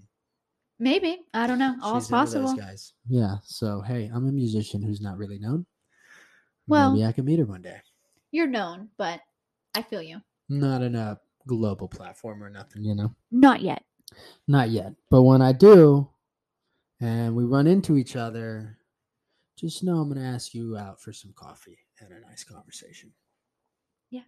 And my number three, um, I don't know. I'm gonna have to go with God. There's so many beautiful women. I think Dua Lipa was the one, right? Dua Lipa is Yeah. fucking gorgeous. That's for more recent too. Yeah. Just seeing her, like what she's doing and and her performances and her live shows. But yeah, she is a fox, man. If she wasn't insanely talented, she could be a fucking model for sure. Like I said, that VMA performance, she looked like a Victoria's Secret model, and then some. yeah, she's tall too. She's she's tall. she's gorgeous. She's Yeah. definitely one of my top top. five. What about you? Hailee Steinfeld, hands down, no question. I like how awkward and girl, authentic she is. the she's- little Latina. yeah, you know, you know, it is what it is. I Mhm. like that. And then, um, damn, who did I say before? I said Hailee Steinfeld.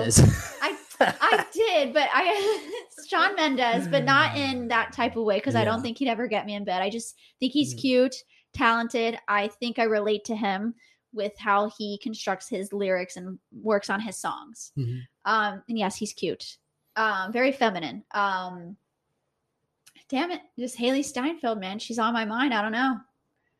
Um, Hailey Bieber's cute. Paris Jackson, gorgeous, beautiful, Oh, yes. crystal blue eyes. I keep forgetting about that person Yeah, and her existence, but she is gorgeous. beautiful. um, yeah, I know. Back in the day, I had a big thing for Jessica Alba. Oh yeah, just well, everybody had a big thing for Everyone. Jess. How about Jessica Biel? She's cute. Um, not really. I wasn't really like, You're like not into blown. the big busty, I wasn't really into her. curvy. God, she's fine. I wasn't really into her. She's fine as fuck. Um, Yeah, no, I wasn't. I mean, I think she's cute, but like not really. You know. Let's let's let's ask a serious question. If Miley Cyrus, would you? hundred percent, Okay, cool. one hundred and ten percent. Yeah, Miley. Hey. Yeah, she seems like she'd be a good time. she's fun. Um, probably vibe, smoke some weed, and fucking Do you think? have fun. Yeah, Yeah. maybe make some music after or something. Taylor Swift and Blake That'd Lively. good time. Those Taylor were the other two. those Yep. girls are tall. I like tall women. I like my girls tall. I'm not that tall. I'm five three Oh. on a good day, and then you know I just like my tall women. So Tall, you you probably fit. would have gone for like in another life. You probably go for like six foot guys. In another life, if I wanted that, Mhm. maybe. Mhm. Yeah. Interesting. I like tall. Yeah, tall, dark, and handsome. Tall, dark, and and feminine. feminine. Yeah. You? What about butchy girls? Are you into butchy girls at all? Uh, no, I don't think really. I've ever seen you with a with a. no, girl. no, I, I prefer the very feminine Yeah, girls. that um, makes sense to me. Yeah, because I'm You kind of know? like in the middle, like where like I can be super femme, or if I wanted to just be got masculine. yeah. you, but but you still I present. You yeah, you still present yourself as a woman. yeah. I Yeah. Hailee Steinfeld. I don't know. I mean, Okay, that's it for you, huh? that's Hailee it. I mean, she's super talented. what she does she do? Is she a singer or She's- an actress or what? Dude, she did that really popular song with Zedd, "Starving." Hmm. Um, if you heard it, I'm sure you would know. Yeah. um yeah she's super talented she writes and yeah i get a little jealous because i did watch dickinson a little bit um and her and her co-star do kiss and stuff and i was just like oh that's cute i like the story obviously it's Em- emily dickinson the poet and as Mhm. you know i study literature Mhm. um i was just you know she's i don't know You're jealous. You got jealous. I was a little. Damn, that bastard they're both to beautiful. do that. They're both beautiful, you Yeah. know, so I could appreciate the art behind it. It wasn't I knew I know what it is. Mhm. And if she's not gay, then it's just a, it's just a celebrity crush, you know. Yeah. It is what it is. Taylor Swift, I know is not gay, but I still think she's a phenomenal woman. And Blake Lively is obviously married to the hilarious Ryan Reynolds. It's just artists that we appreciate for yeah, their beauty and talent. and, and talented, and that is part of the appeal of is their talent. You know. Definitely, definitely, definitely. Because even Lea Michele, um, she was in Glee. I remember her character was quite uh like that's the best way I could describe her. Her character was kind of rough. Um but I don't know who that is. Lea Michele, she's she did a lot of Broadway stuff and she's a great singer. Um yeah, I I I thought she was cute, but then as soon as she sang, it was like I was hypnotized. Hmm. So it's definitely talent. It's definitely passion. Like I will never date a girl who is not passionate about something because that's what you're attracted to. When you sit here and you have an intellectual conversation with somebody and you can see that you guys, whether you're opposites, you know, whether like I'm an artist, she's a medical, or you know, she's like a scientist and I'm doing my my arts and stuff, like it's it's the complete opposite. But Yeah. like hearing her be passionate about that shit is just so attractive Mhm. you know and i can only hope it's the same you know because i'm super duper passionate about teaching my kids about moving forward with my acting my dog like when you have passion in life you thrive Yeah. and you glow It is an attractive thing. you know, Yeah. because you're you're focused, you're honed in, and you're working on being better, and that is an attractive quality. oh yeah Especially when we pick our partners or mates. You know, it's it's natural. yeah You know. Um. gotta be attractive in the sense Yeah. of like showing some sort of passion about life if you're depressed and i'm not saying this in a negative way but if like you don't know who you are if you don't have that self-awareness that that that drive what are you what are you doing i Mhm. don't want to be you, you surround yourself with the people that you wish to be successful Yes. you know you know mhm, mhm. so I my girl definitely has to be intellectual, present herself in a very mature way, but also I like the immaturity because I want them to keep a hold of that kid like mentality because that's what makes things fun, adventurous. Mhm. Um there's a yeah, difference being in between that same wavelength, you know, Yeah. and, and it doesn't necessarily, you know, maybe somebody finds uh, other things attractive, but that's what's what they're gonna vibe with that Yeah. wavelength. But and that's something you know I've recently in this these last few, maybe last year, Mhm. is kind of realized is the the vibe, the the wavelength, the mentality, and being in different in a relationship where we kind of had different kept kept drifting off in different wavelengths and Yeah. wanting different things out of life, or just in the stage of life that we were at, we weren't almost at the same, you know. Sometimes it's about so- that timing. Yeah, right. And this, um, I put out a new song recently. Make sure, make sure you check out OK on Spotify Fire. and iTunes and YouTube and everything. It's really good. I remember when you were putting it together. Yeah, and um, and so that's an older song, and so when people hear it, uh, don't think that I'm fucking depressed right now because I shared it, and my sister was like, "I love it. It's so good, but it sounds so sad." and um, that's what I was feeling at that time. And this, uh, I wrote that maybe six months ago. yeah. right? That's probably when I showed you, and so that's what I was going through at that time. Um, and I'm just happen to happening to record these songs, but uh, what am I gonna say? What was I gonna say about that song that made me bring it up? Um, a transitional period for sure. yeah, it was a transitional period, and yeah, just realizing that oh, I had a line in that song, and um, I have a line in that song where it's like it's hard to say goodbye when we're both not wrong. Yeah. you know that's uh that's something I encountered and witnessed in this last year is like we're not really wrong in in our viewpoints. We've got different opposing viewpoints, and it just showed us that this relationship isn't maybe for us, you know, and not one person was right or wrong about it. We were both right in our own senses, you know, of what we want out of life. Yeah. What she wants out of life, you know, that's what can I do, right? Yeah. I want something else out of life. And so we had, for the most part, a more mature way of splitting and transitioning It doesn't And there always have were- to be nasty. yeah, it doesn't always have to be nasty. And, and to be honest, it wasn't nasty at all. There were times that were harder. There were times that got emotional. But that was maybe a very small percentage in the fact that I was in another room, the other room and kept it chill, Yeah. you know, for those last four or five months, four months.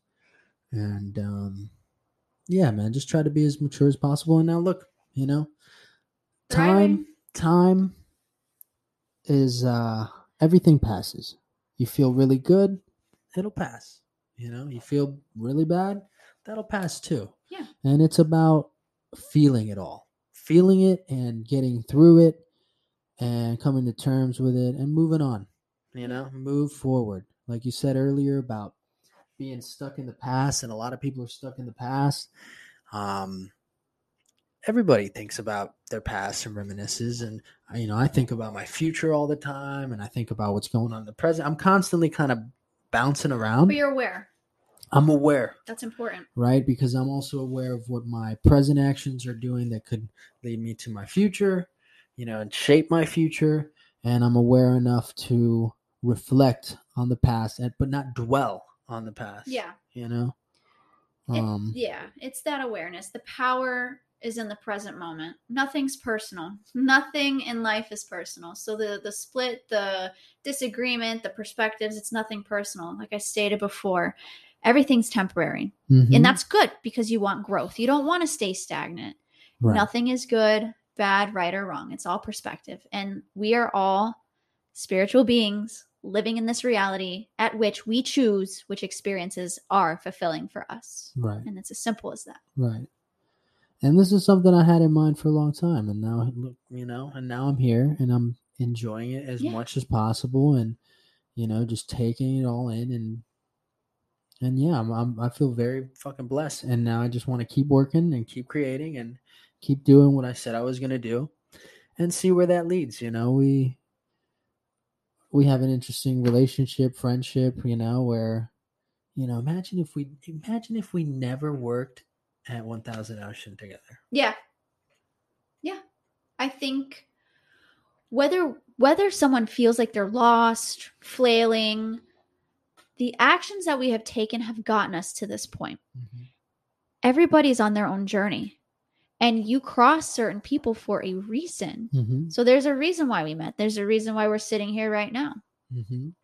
Yeah, you know, just you talking here, I I had the feeling earlier or whatever, kind of I was just looking at you and I was like, damn, you know, like we've come a long way. And uh, who would together. who yeah. would have thought that like, you know, you, you were just at the front desk and I was down in the garage, and um, just one conversation, you know, led to led to this friendship and a path and journey of creating Yeah. and being finding who we are and figuring it out and enjoying it the process Yeah. and then the people that you've probably met along the way and and you know you went from you went from playing guitar and wanting to do covers to and to doing covers to writing your own music to acting Yep. to taking life by the fucking horns you know and and going at it full on so yeah just you sitting here and talking and stuff I, it kind of all hit me like damn this, this is crazy that it's yeah. time flies by and it- it's beautiful to see that you're still working at everything and that you've come so far and look at where you're at with your puppy and you're in a good spot in life Yeah. um I'm grateful. but it's wild man that job you know i had quit i quit that fucking valet job i walked out on him i had put my two weeks it got really crazy on that last week i said fuck you guys i'm out Yeah. I literally walked out on him. I said, "This is bullshit. I'm out." And I walked away. And then I think the manager called me over, and he was like, "Wait, wait, don't leave yet." And he's like, "Bro, can I? Can you stay?" I was like, "No, bro, I'm done. I am done." He goes, "Okay, well, here, let me make a call." And he made a call, and he talked to Andres. You remember mm-hmm. Andres? Yeah. And he's like, "Here, man, they might need you over there. At least, you know, you might be able to move over there. It'll be more chill." And that's what I did. And they paid me more, an hour, and, and that's how I met. That's where I met you. Yep. You know, And here it's we are. crazy that one little fucking thing of I'm out, I'm out, and making that decision. It Yeah. just really, yeah, it's wild. Yeah, I mean, inspired action. Some it's literally like some of the best Taking things risk. happen, huh? Mhm, Taking that risk. Yeah, and some of the best things happen when you least expect it. hmm When you just let go of the control or trying to ex- trying to control the exterior first of all. Because we're creating this plan for ourselves, but there is a universal force. I'm a firm believer in transcendentalism, which is everything is a unifying force. There's no separation between you, me. We're all connected. And we're all just going based off of our vibrations and frequencies. So, like, we brought ourselves together for a reason hmm and we're growing. hmm Yeah. Yeah. It it all happens for a reason. And it's all prepared us and what we're going through now is preparing us for what's about to come. You know? And I think we're both ready. Yeah. We've been working at it, you know. Think about we met in 2013, Yeah. almost 10 years ago now. Yeah. Was it 2013 or think it was- 14? I think it was 14. 14. Maybe 14.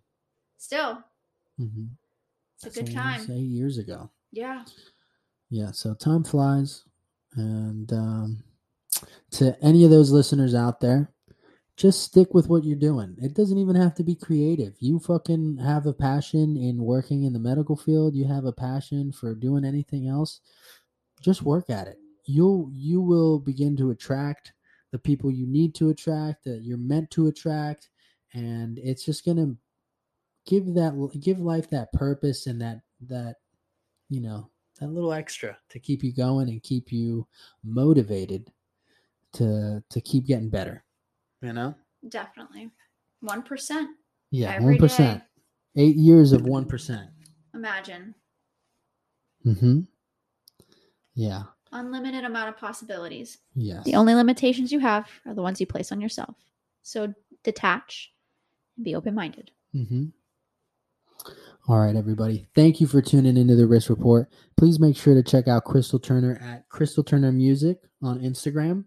You've got a TikTok, I do have a TikTok. It is Krystal Turner Music. Krystal Turner Music, and uh, Krystal Turner on Spotify, iTunes, all the platforms. Um, did you recently put out something, a cover? I did. I covered um Girls, Girls, Girls by Fletcher with Zoe. It was great. It's on Made it our own. It's on YouTube. Check that out. It's a nice music video. I like the music video. Hey, shout out to John. Yeah, and shout out to Lorenzo, who we're about to meet, and he's just insanely talented musician. Um, and check out my new song, "Okay." Lorenzo's also playing bass on it, and I produced the beat. But with that, we're gonna let you go. We're gonna go enjoy the Saturday. We're gonna go play with this pup when he wakes up, Yes. All right, everybody, peace out. Stay safe out there. The world's getting crazy, but it's all your perspective. It's all what you make it. Damn right. All right, peace out, motherfuckers.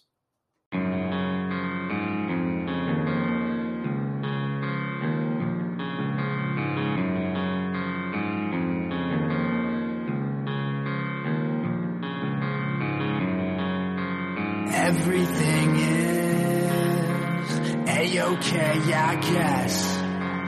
Understating, cause everything's a mess. Contemplative, ain't got no regrets. I've been waiting, but I ain't got nowhere yet.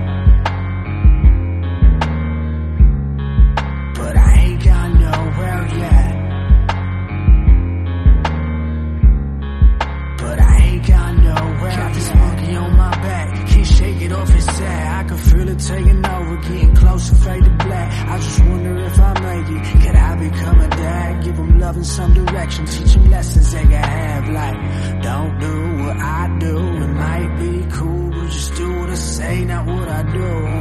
That's the truth, you can feel it in your bones now. If you're asking, is the answer that I talk about. Everything is a-okay, I guess. Understating, cause everything's a mess. Contemplative,